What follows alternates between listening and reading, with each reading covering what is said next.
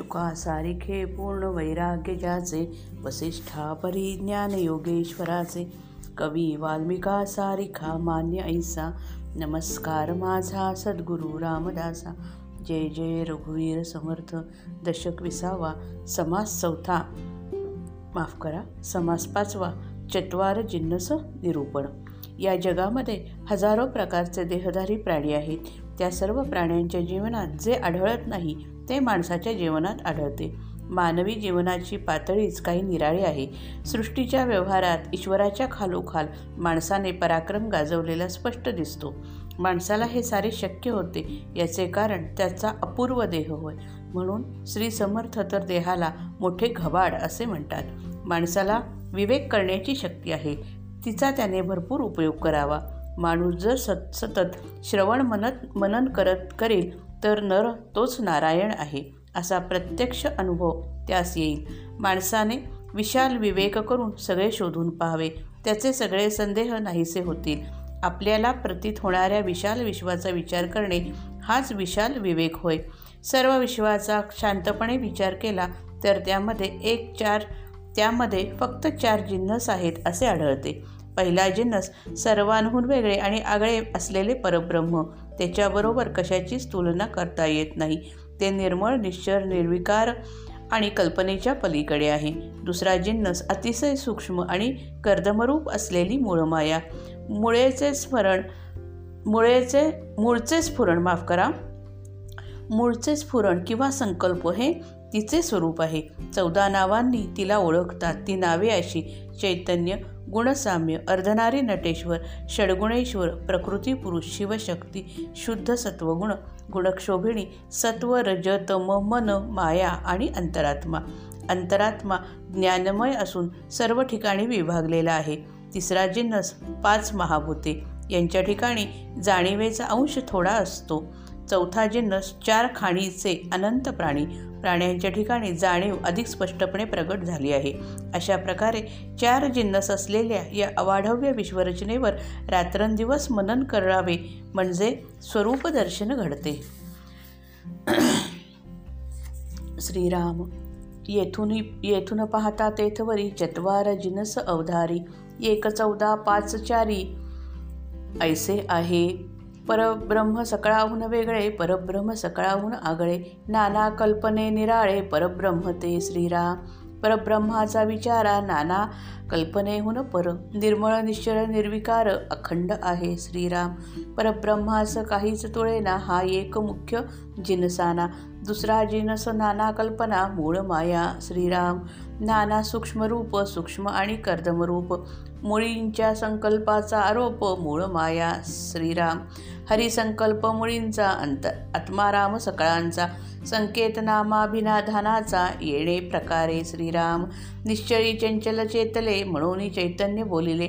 गुणसमानत्वे झाले गुणसाम्य ऐसे श्रीराम. अर्धनारी नटेश्वर तोची षडगुण ईश्वर. प्रकृती पुरुषाचा विचार शिवशक्ती श्रीराम. शुद्ध सत्वगुणाची मांडणी अर्धमात्रा गुणक्षोभिणी. पुढे तीही गुणांची करणी प्रगट झाली श्रीराम. मन माया अंतरात्मा चौदा जिन्सांची सीमा विद्यमान ज्ञानात्मा इतके ठाई श्रीराम. ऐसरा ऐसा दुसरा जिनस अभिधाने चतुर्दश. आता तिसरा जिनस पंचमहाभूते श्रीराम. येथे पाहता जाणीव थोडी आदि अंत हे रोकडी. खाणी निरोपल्या तातडी तो चौथा जिन्नस श्रीराम. चारी खाणी अनंत प्राणी जाणीवेची झाली दा दाटणी.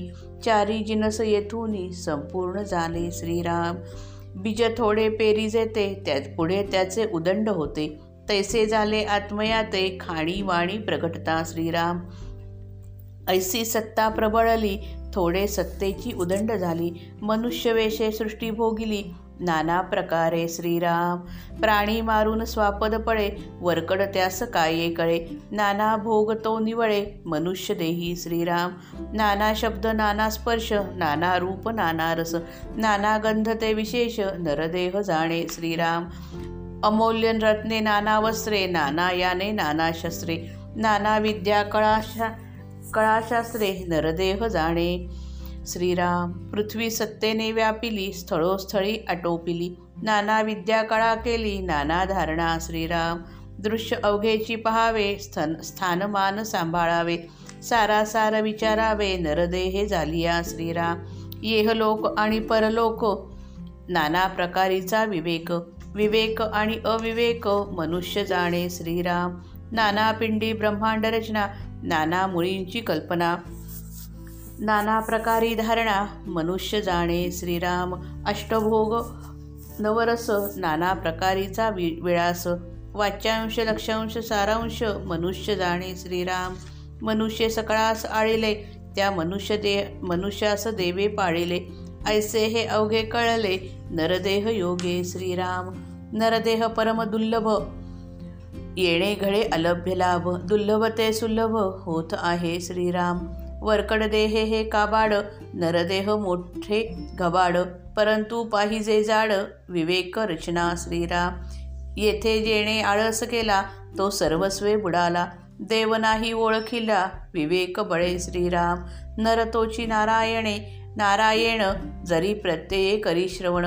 मननशीळ अंतःकरण सर्व काळ श्रीराम. जेणे स्वयेची पोहावे त्यास कासेस नलगे लागावे. स्वतंत्रपणे शोधावे सकळ काही श्रीराम. सकळ शोधून राहिला संदेह कैसा तयाला पुढे विचार कैसा झाला त्याचा तोची जाणे श्रीराम. पहिला जिन्नस परब्रह्म त्याचे वर्णन प्रथम करतात.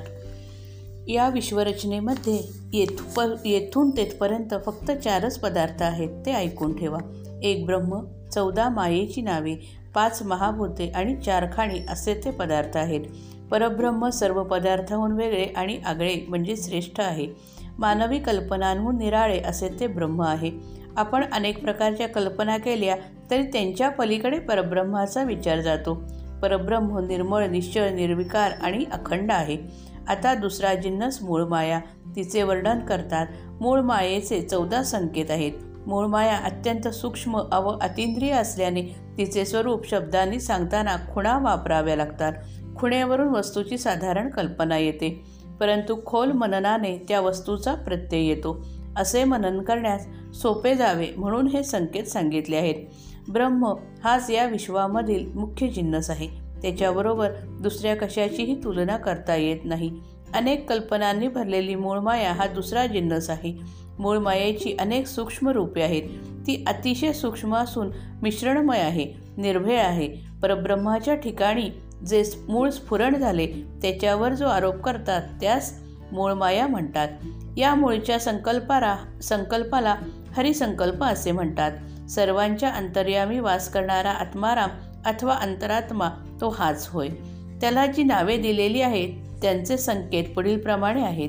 निश्चय ब्रह्मामध्ये चैतन्य जागे झाले म्हणून त्यास चैतन्य म्हणतात. तेथे गुणांचे प्रमाण सम किंवा सारखे असते म्हणून त्यास गुणसाम्य म्हणतात. अर्धनारी नटेश्वर आणि षडगुणेश्वर तोच आहे. शिवशक्ती आणि प्रकृती पुरुषाचा विचारही तोच आहे. शुद्ध सत्वगुणाची कल्पना अर्धमात्रा असलेली गुणक्षोभिणी तिच्यापुढे प्रगट होणारे सत्व रज व तम हे तीन गुण मूळ मायेचीच नावे आहेत. मन माया अंतरात्मा असे मायेच्या नावाचे एकंदर चौदा प्रकार आहेत. सदैव अस्तित्वात असणारा जो ज्ञानात्मा अथवा अधिसंकल्प इतक्या प्रकाराने प्रत्ययास येतो चौदा नावांचा हा दुसरा जिन्नस आहे. पंचमहाभूते हा तिसरा जिन्नस होय. पंचभूतांमध्ये जाणीवेचा अंश कमी प्रमाणात आढळतो. परंतु त्यांच्या आधी आणि नंतर म्हणजे शेवटी जाणीवेचे अस्तित्व प्रत्यक्ष दिसते. आधी मूळमायेमध्ये जाणीव असते आणि नंतर चार खाणींमध्ये सुद्धा जाणीव असते. म्हणून पंचभूतांच्या आदिअंती जाणीव असते. पूर्वी चार खाणी म्हणून घाईघाईने सांगितले तो चौथा जिन्हस होय. चार खाणींमध्ये अनंत प्राणी आहेत. त्या प्राण्यांच्या अंतर्यामी जाणीवेची जणू काय गर्दी झाली आहे त्यांच्या ठिकाणी पुष्कळ जाणीव आढळते असो. असे हे विश्वरचनेचे चार जिन्नस सांगितले. यानंतर मानवदेहाचे मोठे वर्णन करतात. माणसामध्ये जाणीवायचा परमोत्कर्ष आढळतो. माणूस देहाचा नीट उपयोग करेल तर परमेश्वर स्वरूप बनेल पण त्यासाठी मोठा विवेक अवश्य आहे. आपण थोडे बीज पेरतो परंतु त्यापासून पुढे उदंड धान्य प्राप्त होते. चार खाणींमधील अन अनंत प्राण्यांमध्ये प्रगट होताना अंतरात्म्याची स्थिती या बीजासारखी होते. अशा रीतीने सत्तेची वाढ झाली. मूळ मा मूळच्या थोड्या सत्तेचा सपाटून विस्तार झाला. अखेर मनुष्य देहामध्ये ती सत्ता सृष्टीचा अनेक प्रकारे भोग घेते. एखादा हिंस्र पशु दुसऱ्या प्राण्याला मारून पळून जातो. त्याला त्यापेक्षा अधिक काही कळत नाही. पण अनेक प्रकारचे भोग भोगण्यात माणूस पटाईत आहे. उदाहरणार्थ पशु मारून त्याच्या मांसाचे अनेक प्रकार करून खाण्याचे ज्ञान माणसालाच आहे. इतर प्राण्यांना नाही. शब्द स्पर्श रूप रस आणि गंध यांचे नाना प्रकार माणूसच विशेष रीतीने जाणतो. अनेक प्रकारची अमोल रत्ने वस्त्रे वाहने शस्त्रे नाना तऱ्हेच्या विद्या कलाशास्त्रे माणसालाच माहीत आहेत. त्या अंतरात्म्याच्या किंवा ईश्वराच्या सत्तेने पृथ्वी व्यापली आहे. ठिकठिकाणी ती सत्ता सत्ताच व्यवस्था निर्माण करते. त्या सत्तेच्या प्रेरणेनेच अनेक प्रकारच्या विद्या व कला आणि धारणा प्रगट होतात. म्हणून नरदेह हाती आल्यावर हे सगळे दृश्य पहावे. व्यवहारामधील आपले स्थान आणि मान दोन्ही सांभाळावे आणि सारासार विचार करावा. इहलोक आणि परलोक अनेक प्रकारचे इतर विवेक शिवाय विवेक आणि अविवेक या गोष्टी माणूसच जाणतो. अनेक प्रकारच्या पिंडांची रचना ब्रह्मांड रचना मूळ मायेतील अनेक कल्पना अनेक प्रकारच्या ध्यानधारणा माणूसच जाणतो. अन्न उदक तांबूल पुष्प चंदन वसन शय्या व अलंकार हे आठही प्रकारचे भोग किंवा सुगंध स्त्री तांबूल वस्त्र गायन भोजन शय्या आणि मादक द्रव्य हे आठ भोग नऊ प्रकारचे रस अनेक विलास वाच्यांश लक्षांश व सारांश या गोष्टी माणूसच जाणतो. माणूस इतर सर्व प्राण्यांना आपल्या ताब्यात ठेवतो पण माणसाला देव पाळतो सांभाळतो आपल्या ताब्यात ठेवतो. या साऱ्या गोष्टी मानवदेहातच कळतात. मानवदेह अत्यंत दुर्लभ आहे.